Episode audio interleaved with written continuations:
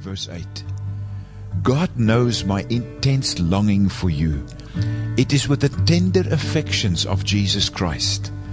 Verse 9 It is my desire for each one of you that the realization of love's completeness in you will increasingly burst through all boundaries, and that every sphere of your relationship with others will be greatly impacted by your intimate acquaintance with love. Commentary note The word agape is a compound word from ago, which means to lead as a shepherd leads his sheep, and pao, which means rest. His love leads me into his rest, into the full realization of his finished work. Agape is Psalm 23 in one word. By the waters of reflection, my soul remembers who I am.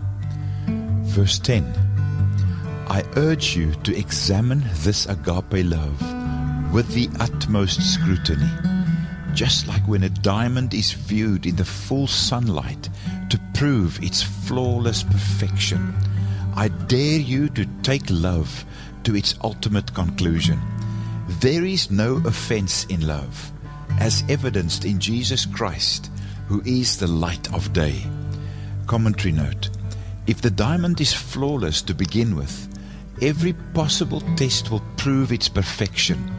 How someone might respond to love's initiative is not the point.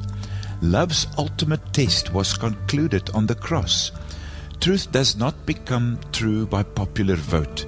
Someone's ignorance or indifference cannot change the truth.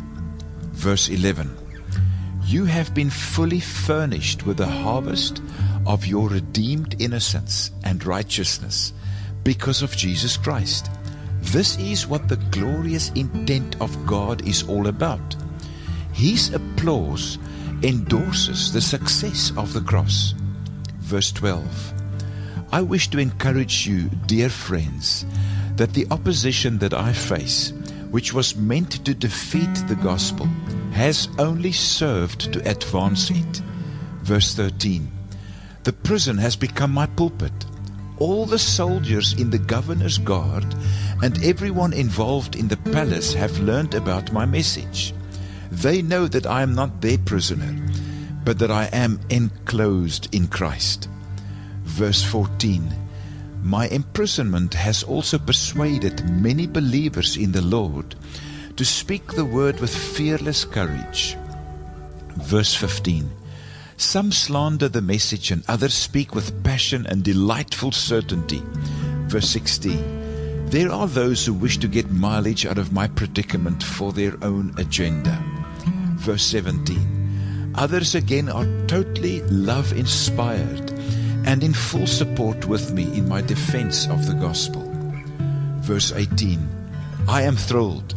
Christ is the topic of conversation everywhere. Even the negative publicity continues to advertise him. Verse 19. I can just see how the Spirit of Jesus Christ, like a conductor of music, takes all this together with your prayers and turn it into a concert that celebrates salvation.